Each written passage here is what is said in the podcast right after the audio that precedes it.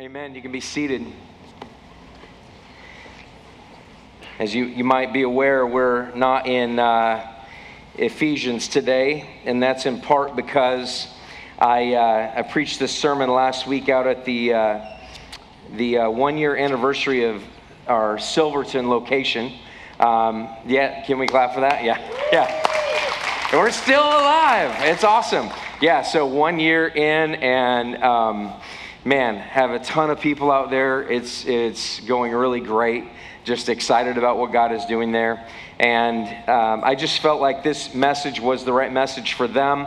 Um, and then uh, came back, and some of the staff thought that I should uh, preach this here as well. And so I, I thought I would. Um, but we'll be back in Ephesians, Lord willing, here um, in the uh, next week. Um, yeah, so we're in a period of time where it feels like everything's in decline. You can feel that way with the economy, but you can feel that way with our, our country in some ways. And you can even feel that way with the church today, where there is just this, this sense of a, a lackluster response to God. There's a sense of like um, a, a complacency that has like overtaken us in some ways. There's there's a sense of like this has just become rote and this has become something that we have just been doing for a while for those of us that have been a part of the church. There's a sense in which it's like I, I kind of don't really need church that much anymore. I don't really need God that much because we, we've become self assured. Somehow through COVID, it kind of wiped a bunch of people out. Like many people in the local church just decided to stop attending. And then they just basically, I think they figured out they didn't have to go to church for a few weeks and they realized, you know what? I don't really have to go to church to continue doing what I'm doing. I don't really have to uh, be, be around Christian friends. I don't really have to be in the Word. I, I can just continue to do what I'm doing because I'm basically doing uh, Americanism. I'm, I'm just, it, it, it's fine. And so many of my friends uh, who have churches, their churches have shrunk 30, 50%. Many, many of uh, lead pastors that I know are just in this place of just feeling like, man, what is going on and where is everybody? And people left mad and uh, all of this stuff, and, it, and, it's, and it's hard and it's difficult. So, and so what I, what I was thinking about is like, what are we doing here? I was talking about in Silverton this last week, like, what are we doing here? Like, we have this amazing venue out there, which is like this old barn, and um, it just looks stinking cool. And there's there's these string lights, and like, man, it is so cool, except for the fact that the thing rattles when the subwoofers hit. Other than that, everything else is is fine. But what what are we doing here? And I'd ask the same thing right here and right now. What are we doing here? What, why did you come today and why are you a part of this? And what's going to keep you uh, in the fold? What's going to keep you not in the faith, not, not that you would lose your salvation? What's going to keep you a part of this local church? What's going to commit you to this place? And what, what should that look like? Well, I think this is really talking to a group of people who have become complacent. It had become rote, it had become kind of old hat. And it is a nation that is in decline. If you look at this passage with me, it says this In the year that King Uzziah died. Now that's interesting because Isaiah doesn't date it according to the number of years that that uh, king reigned, which would be typical for scripture, but he's talking about like King Uzziah died. It's in the context of death. And so the first thing we have to ask is we have to ask, why does he talk about King Uzziah dying? Well, King, this is a little bit about King Uzziah here. He's a king who reigned for 52 prosperous and secure years. And then it says in Second Chronicles 26, verses 4 and 5, it says, And he did what was right in the eyes of the Lord, yay, according to all that his father Amaziah had done. He set himself to seek God in the days of Zechariah, who instructed him in the fear of God that's, that's amazing. He's being discipled by a prophet. And as long as he sought the Lord, God made him prosper. Here's this King Uzziah, like, it, life was going well. Life was going was pretty awesome. It was pretty great. It makes me think of the church over the years. It makes me think of evangelicalism as a whole, as it has grown in, in popularity and as it had massive power uh, in the political structure and as uh, it influenced politicians and it did all of all of those things there's this incredible power this incredible uh, albatross of an organization that works together and votes together and does all of these things that are amazing like there was amazing success. In fact, the Anchor Yale Bible Dictionary says this Biblical tradition remembers Uzziah as one who mended the defenses of Jerusalem, reorganized and re equipped the Judean army, won and capably maintained control over numerous caravan routes to the south, extended Judah's frontiers at the expense of neighboring Philistines and Edomites, and suffered significant personal setback when he was stricken by leprosy toward the end of his rule. What happened there? What happened there? It's kind of ominous. Well, if you skip ahead in Second Chronicles to verse 15 and 16, it said, In Jerusalem he made machines invented by skillful men to be on the towers and the corners to shoot arrows and great stones. I mean, this guy was an incredible leader. He was incredibly industrious, produced all kinds of things. It was amazing. And it says, And his fame spread far, for he was marvelously helped by God, is what it's saying, till he was strong. But when he was strong, he grew proud to his destruction. For he was unfaithful to the Lord his God and entered the temple of the Lord to burn incense on the altar of incense. Now, what, what is that saying there? Uzziah was a king that was amazing. Like so many things went well for him. He's incredibly talented, incredibly gifted, incredibly blessed by God, similar to the church, similar to uh, our nation that we live in, maybe similar to you, where you are at. Incredibly blessed by God.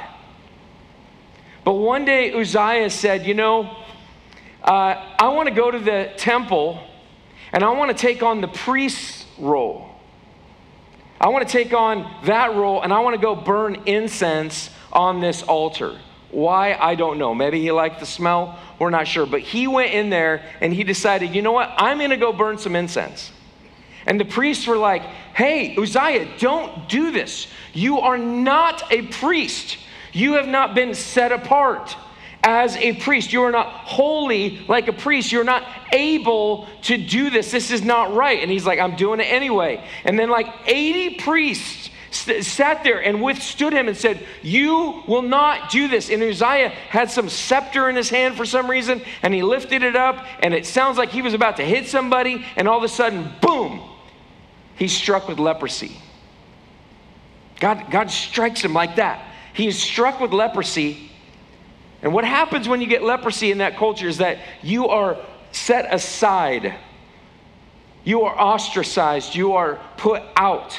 You cannot go to the temple. You cannot uh, live with other people. He's living in another place by himself. No one's around him.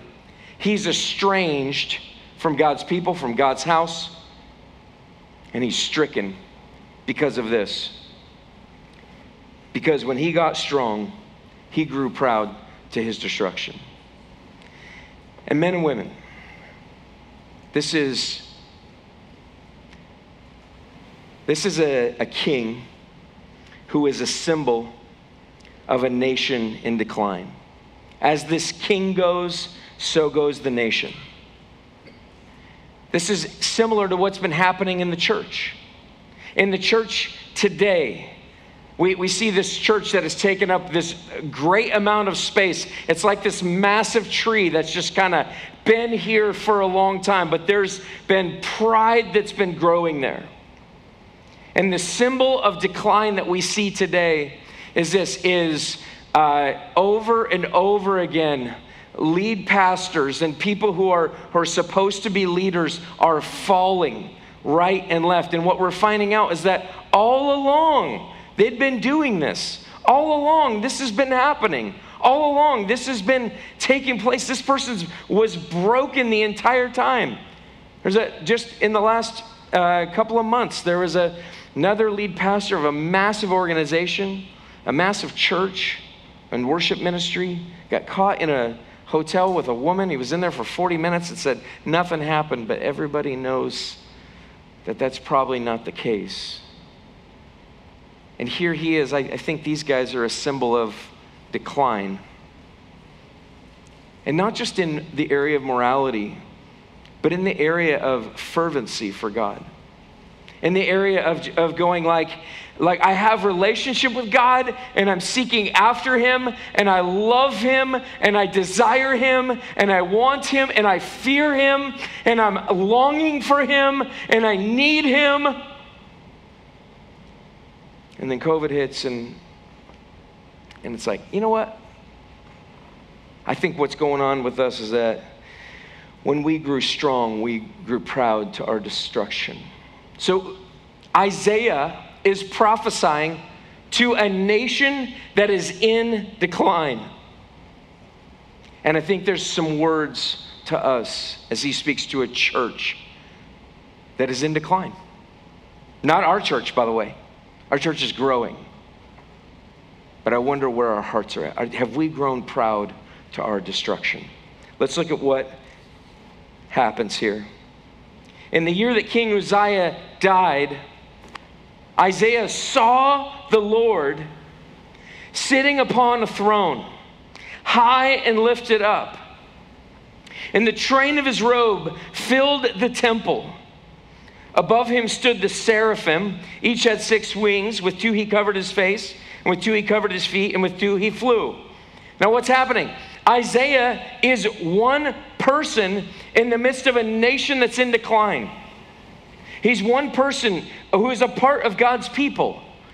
And some commentators say it sounds like Isaiah went to church one day thinking, okay, just going to church, gonna say the prayers, gonna, gonna talk the talk, gonna walk the walk, and say howdy to the greeter, gonna, gonna get, get seated, gonna sit there, they're gonna, you know, do whatever it is that they're gonna do in the temple there. But Isaiah went to church one day, and instead of knowing some stuff about God or hearing about uh, who he is or, or anything like that. Isaiah went to church one day and all of a sudden he's struck with this incredible vision. It wasn't just that he knew something about God, it was like all of a sudden he knew God. Like something took place where he experienced God in a way that you and I don't normally experience God. And he's, he's sitting there and he sees this vision. We don't know what it was. Was it a dream? Was it, did he fall asleep in church and this happened? Like, we have no idea. If anybody falls asleep here, like, we'll just wonder if that's not happening to you. But he's, he's in church. He's, he, he sees the Lord. Now, John says no one has ever seen God. And so what we think is that he's seeing a representation of God. And he sees this, the Lord, and he's on this throne, and he's like, high, high, high up there. Which, which makes me think in some ways, like, I wonder sometimes we come into church and we say, we say, Hey, God, how's it going? Just thought I'd give you a little bit of penance here. Thought I'd maybe say sorry for a couple things I did. Here, throw an extra five in, in the plate, whatever it is. I'm, I'm going to, you know, just be here with God. And God is like, we're just kind of equals here. Isaiah walks into church and he goes, Whoa! He's high, he's lifted up, and like the train of his robe fills the temple. It's like it is everywhere. The robe of the Lord is massive, it is huge. And he says, above him stood the seraphim. We don't know much about them, but they are these winged creatures. And they have six wings. And what happens is this: they're two, they're uh, covering their face, uh, and, and with two, they're covering their feet. It is this posture of reverence. It's this posture of I'm I I cannot look at this holy God.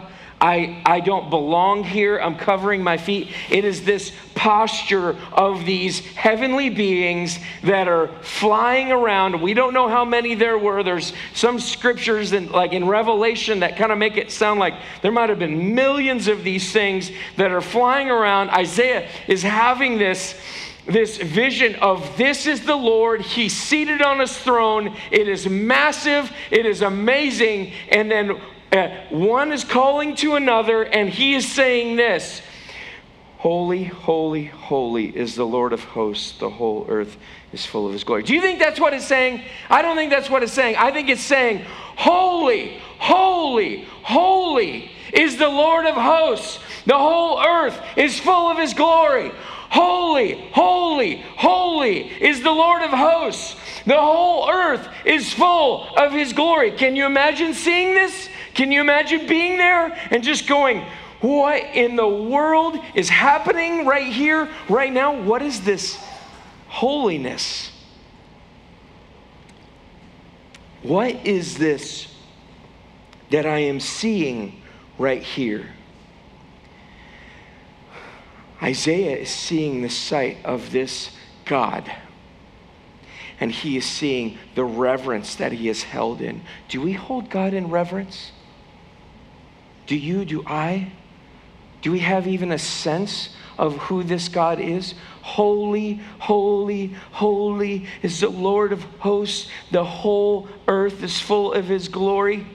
He's talking about his holiness. Ray Ortlund, the great uh, pastor, says that this is not just like, um, you know, holy plus holy plus holy. It is perfection times perfection times perfection. See, our understanding of holy is this. When you think about that word, you can think about somebody who is holier than thou. They're not somebody that you want to hang out with. You're like, you're kind of a punk. I feel like you're always judging me. I, I wish you would go away. I don't really want to be around you because it's not really true. You're not really that good. You're not really that great. You're not really that holy. But what Isaiah sees is he sees this true holiness. He's experiencing this holiness. And it says this, and the foundations of the thresholds shook at the voice of him who called, and the house was filled with smoke. What's, what's this talking about? It's talking about God, it's talking about His goodness, holiness. It describes, it's His justice, it's His mercy, it's His righteousness. It's like He is holy, meaning He is perfected in every possible way. He has all the grace in the world. He has all the mercy in the world. He has all the justice in the world. He has all the judgment. He has all the wrath. He has all the power. I mean, look at what Psalm 29 says. It describes this. Psalm 29 Ascribe to the Lord, O heavenly beings. Ascribe to the Lord uh, glory and strength. Ascribe to the Lord the glory due his name. Worship the Lord in the splendor of holiness. I don't know if you've come to church and you've been like, I want to worship the Lord in the splendor of holiness. Whether you came and you said, like, I hope that, that they do that song or I hope that I like what they have to say. I hope that my kids have a good experience. This is saying, ascribe to the Lord the glory due his name. Worship the Lord in the splendor of holiness. It goes on. The voice of the Lord is over the waters.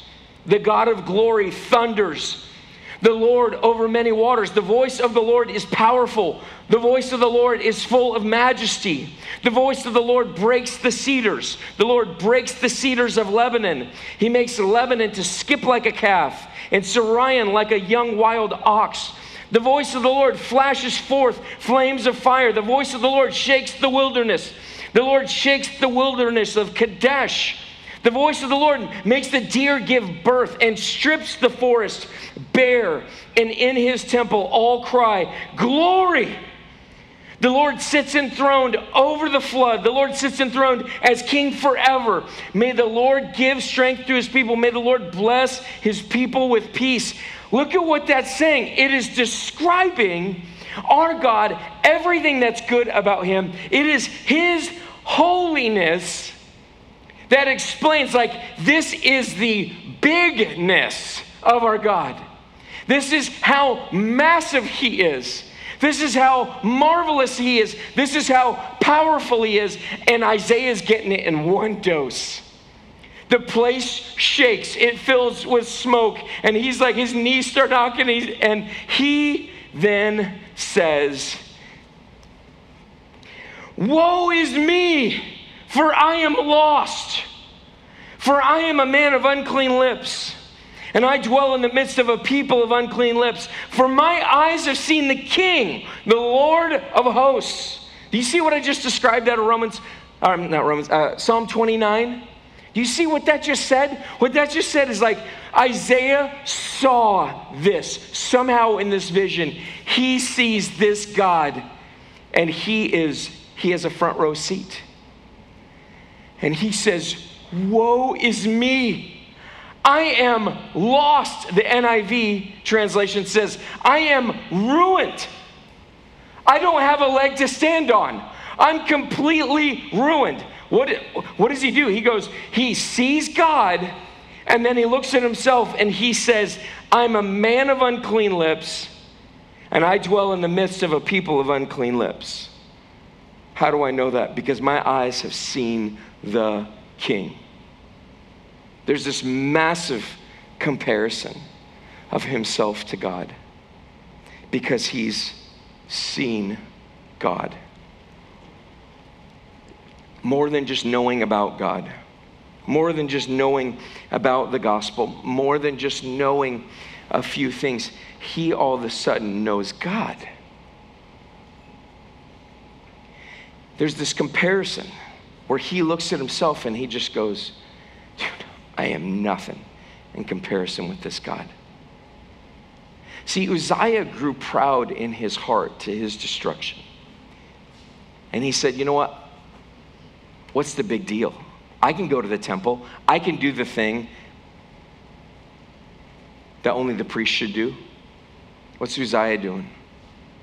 He's climbing a ladder. He's trying to get high and lifted up where God is. He's trying to bring God down to where he's at there's this massive comparison, and, and Isaiah experiences it. It's a little bit like I don't know if you've ever had to perform or give a talk or something like that somewhere. Most people are absolutely horrified um, to do something like that on stage, but it's a little bit like having to perform right after someone else has just performed amazingly well. It's like you're, you're the next act on stage, and it's just like they just blew me out of the water. It would, for me, it would be like if Charles Haddon Spurgeon, one of the greatest preachers to ever, ever live, if he were sitting here, if he were alive, uh, if he came to my church and he sat here, I would, I would be sitting here going, Woe is me. I am ruined. You should be preaching, sir. Like you should, you should come up here. It's, but it's not even Spurgeon. It's, it's like one of my one of my peers that sometimes come to my church and and you know they're traveling through Salem. I don't know why. Uh, maybe they uh, wanted to come see the Taco Bridge or something like that. But they're coming through Salem and they stop. Most of the time it's to see me, but it all of a sudden it makes me feel really really insecure, and it's because of comparison. What are they going to think of my sermon? What are they going to think of that? When you see the holy God and who he is, when you when you experience him, and, and you might be sitting here, and I, I, I think you're, you're probably a lot like me. Like, I read that and I go, okay, that's words on a page. Like, how does that become real to me? How does, how does that come, become real to, to and central to my Christianity, to my relationship with God. How does that become real? And it's it's experiencing the holiness of God. It's reading the truth about it and the spirit of God that comes alongside of our spirit and, and he allows us to experience something. It's something mystical. It's not something that we can force. It's something that God can only bring to us. But this is what God does for Isaiah. And Isaiah is immediately brought to this place of response when, when he says, When I see who the holy God is, I look at myself and I just go, I am ruined. I am lost. I'm a man of unclean lips. Even just the smallest inf- infraction of like saying a dirty word, gossiping, uh, saying an un- unkind comment. That th- this is what Isaiah is saying. Like I, like even the smallest thing, I am ruined just for the smallest thing. And the people that I live around are, are also in that same boat. So he's putting himself in the same boat with the rest of the nation that's in decline. And he says, Not only am I ruined, but they're ruined. We are all lost because of this holy God. Because I just had a glimpse of the king, and he is the Lord of hosts. He's the guy who shakes the buildings. He's the guy who knocks down the cedars of Lebanon. He's the guy who does all of these things, and it is crazy. So all of a sudden, he knows God. Isaiah includes himself. He identifies with these unclean lips. And these are the first actual words of Isaiah himself in the entire book. We're in chapter six. It's the first time that he talks about himself. It says this in verse 8 Then one of the seraphim flew to me, having in his hand a burning coal that had been taken from that had been taken with tongs from the altar. And he touched my mouth and said, Behold, this has touched your lips, your guilt is taken away, and your sin atoned for. It's just an incredibly beautiful moment where it, and it happens one and the same time, where Isaiah comes to a knowledge of his lack of holiness and his place before God. He comes to a place of understanding I am here and he is way up there. And He is holy, and I am not. And it's like God says, That's what I wanted you to see. That's what I wanted you to see.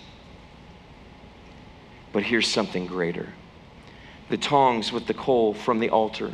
The altar is where sacrifices are made. And it's as though the seraphim grabbed the coal from the altar, which represents this the finished work of Jesus Christ on the cross and he takes it and he and he touches it to his lips. It's it's like he takes it and he says hey you remember that that sin that first came to your mind when you saw the holy god? Remember that one thing that sticks out to you all the time when you come to church? You know that thing? I am taking the finished work of christ and i am touching your lips. It is atoned for. It is done. It is finished. It's completely over with. There's holiness of God, oh my gosh, I'm in trouble. And then God says, That's where I want you. Now I have you where, where I, I want you to be because now I can show you not just my justice, not just my wrath, not just my righteousness, not just my holiness, but my incredible, amazing grace. Like I've you haven't worked for it, Isaiah. You haven't done anything for it. I'm just giving it to you because now you see who I am and you see that I'm the only one who can forgive you. This is what he applies to Isaiah is Christ's work on the cross. That's what he experiences. And what happens? Isaiah all of a sudden hears something else. He's experienced atonement. He's experienced Jesus on some level, like he's experienced forgiveness. He's, he's, he is so grateful for that forgiveness. And he hears the voice of the Lord saying, Whom shall I send? Who will go for us? like immediately, like as soon as Isaiah, I don't think Isaiah's getting saved. I think he's getting rebirthed in a sense. Like this is, this is a spiritual awakening in his life. It's like maybe he knew about the forgiveness of God. I think he did through the altar and the sacrifices and the temple and the priest and all this stuff. But he knew about that, but he didn't see beyond it.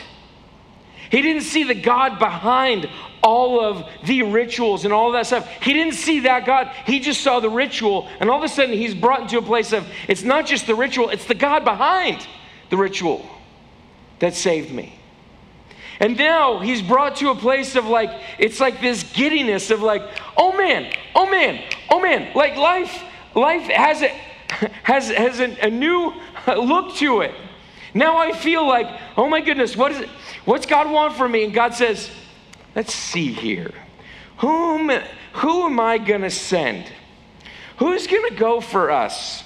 You, you see that he said us? God the Father, God the Son, God the Holy Spirit. That's a Trinitarian word there. Who will go for us? And Isaiah says, Me, me, me, here I am, send me. I want to go, I want to do it. See, here's what happens when God has saved us.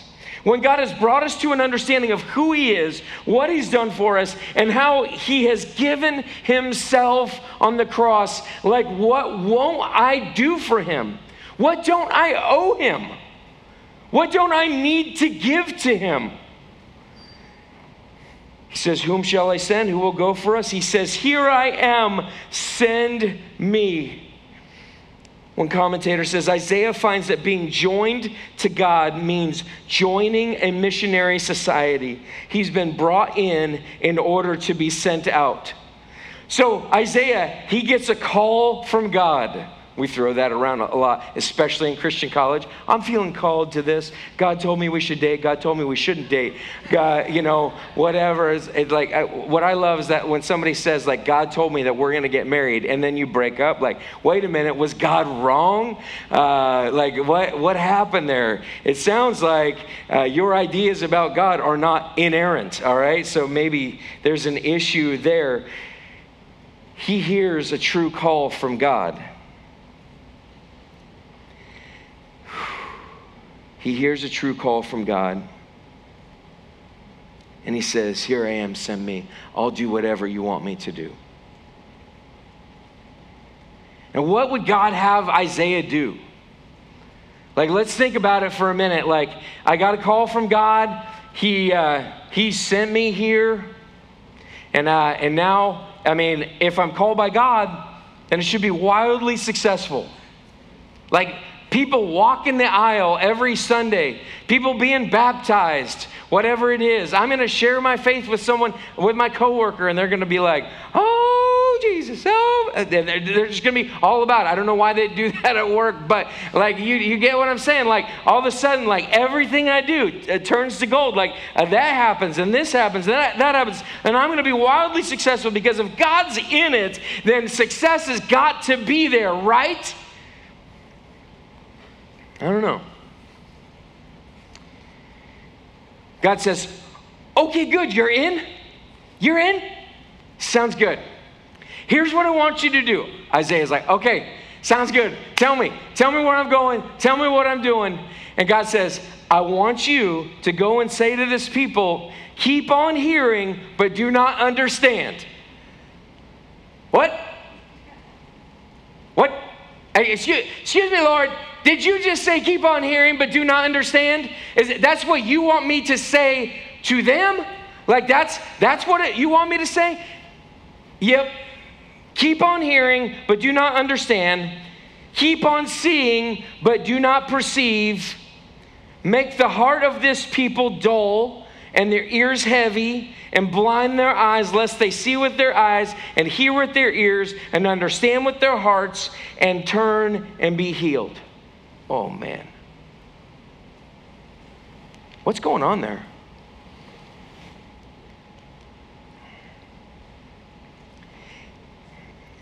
here's some commentators talk about this, and I hate it because I hate the idea of God's patience. wearing thin. But it's that God like kept coming back to them, and kept coming back to them, and kept coming back to them. And he kept saying, Hey, don't keep going along with the culture. Don't let those people in to what, to what you're doing. Don't participate in what they're doing. And they're like, nah, we're fine. Nah, we're fine. Nah, we're fine. And they got successful and they got big. And God says, okay. See, in the end, like one of the most tragic things that happens is that, like, God gives us what we want. God allows us to become more sinful because it's the thing that we want. It's the thing that we keep asking for. We keep resisting God and keep resisting God and keep resisting God and keep resisting God because we got big and we got strong and we got proud. And then God says, okay, I'll allow it. And what's his word to Isaiah? I called you through my holiness. I called you through forgiveness and grace. I've atoned for your sins, but it's not so that you could be seen as really successful in your life. It's not so that you could have the sweet car in the house and that you could be a good Christian family. So that you could go and do what I've asked you to do. See, I'm, I'm going to ask you to go bring the truth of who I am. But here's the thing that you're going to have to understand is that it's going to be hard. It's going to be difficult. It's going to be painful. It's going to feel like no one's listening. I don't know if anyone feeling that way right now. But like there the landscape of our world in regards to the church, in regards to Christianity, is changing so fast, it is making my head spin. Talking to teachers about what they're telling the teachers now about, like, here's what you're not going to tell the parents of the kids that decide that they want to be trans.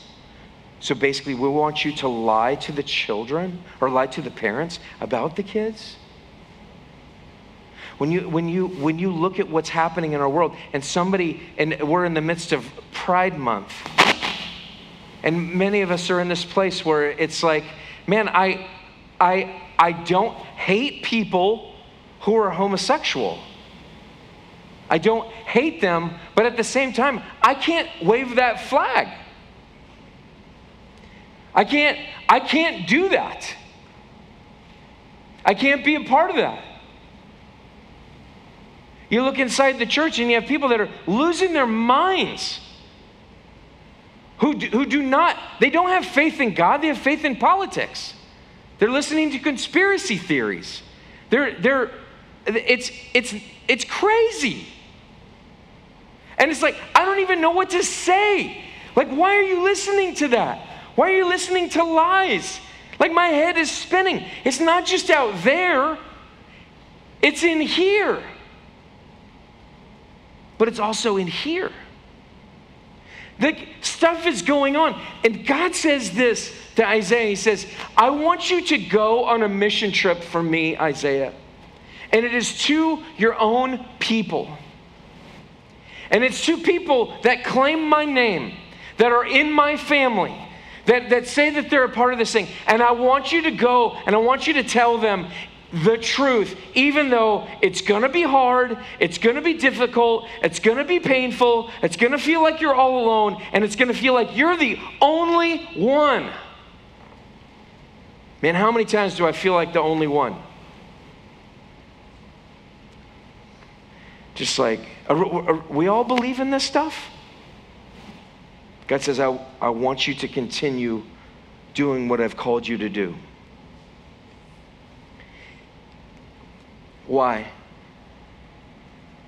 Because resistance to the gospel is as much God's plan as acceptance of the gospel. See, God's plan isn't thwarted because people reject him. God's plan isn't thwarted because church people, so called church people, have left the church and essentially left the faith and have, and are, have lost their minds in, in whatever direction that they go. Because resistance to the gospel is as much a part of God's plan as acceptance of the gospel. That's why. And it's not just going to be painful. It's not just going to be difficult. It's not going to feel like, it's not just going to feel like you're all alone and no one's listening to you. Isaiah says, Oh, okay, God, uh, how long you want me to do this? Verse 11, then I said, How long, O Lord? Tell me it's going to be just a few weeks, a couple years, part of a generation. Tell me that you're going to preserve our way of life. Tell me that you're going to that everything's going to be okay. And that's not what God says in this situation. He says, "How long, O Lord?" And he said, "Until cities lie waste without inhabitant, and houses without people, and the land is a desolate waste." and the Lord removes people far away. And the forsaken places are many in the midst of the land. And though a tenth remain in it, it will be burned again, like a terebinth or an oak whose stump remains when it is failed. The holy seed is its stump. How long, God, are you going to you to do this? How long are you going to continue? See, we like we like the first part of Isaiah 6. Uh, Isaiah 6 1 through 8. 9 through 13 is another story. Because it's depressing. Because it stinks, because it's it's rough. He tells Isaiah this is going to decimate Israel. This is going to decimate Judah. This is going to decimate my people because they kept going on. They kept going on. They kept going on. And now it's time to clear the deck in a sense. And the losses are going to be 90%. Do you realize that? In Isaiah's day, the church goes sideways. 90% of the church is gone, cut off. Do you know what can happen in the next few years? Do you know where we are today? We're this close to having laws passed that say you can't talk about this or that. We're this close to maybe experiencing, some things like they did in the book of Hebrews, or they, they lost their property, they lost their stuff. If we're already not there, do you see what? Do you see what's happening? Do you know how difficult? Do you know how painful? You know how hard that's going to get? Do you see the number of people in the church today that are turning against the church? They, have, they, they really have no idea. I don't even think that they're Christians, tearing down men of God who are preaching the word faithfully. These people aren't Christians, they're Americans. And they tacked on some Bible verses to it. That's what they did. In Isaiah's day, it was 90% of God's people gone. Just gone.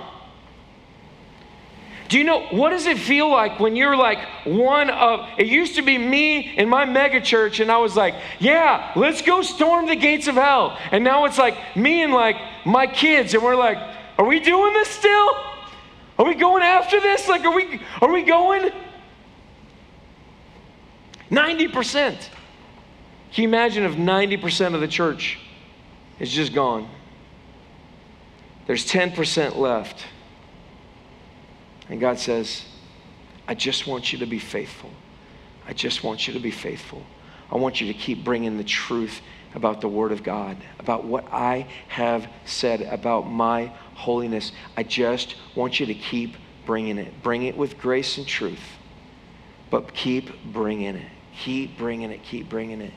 Because many are going to fall by the wayside, many are going to be lost, many are not going to be with us much longer. But there's hope.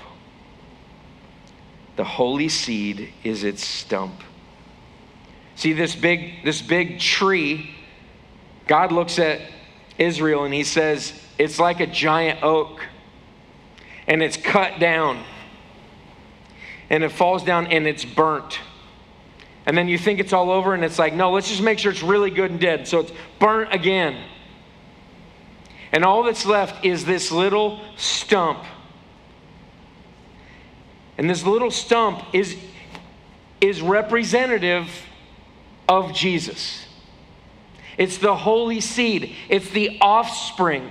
It's the offspring that's talked about in Genesis 3:15. It's the precursor of the gospel that says, "Hey, I'm going to send an offspring. I'm going to send a seed." And then here, we're talking about the same seed here. We're talking about Jesus. The stump is its seed. The holy seed is its stump, I should say.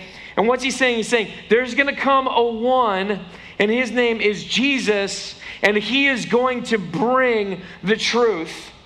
He's going to come, He's going to bring forgiveness, He's going to bring grace. And what I want to see happen through that is I want to see a faithful remnant. You're going to feel like you're a stump, but your hope is in this seed. Your hope is in this one. Your hope is in this God.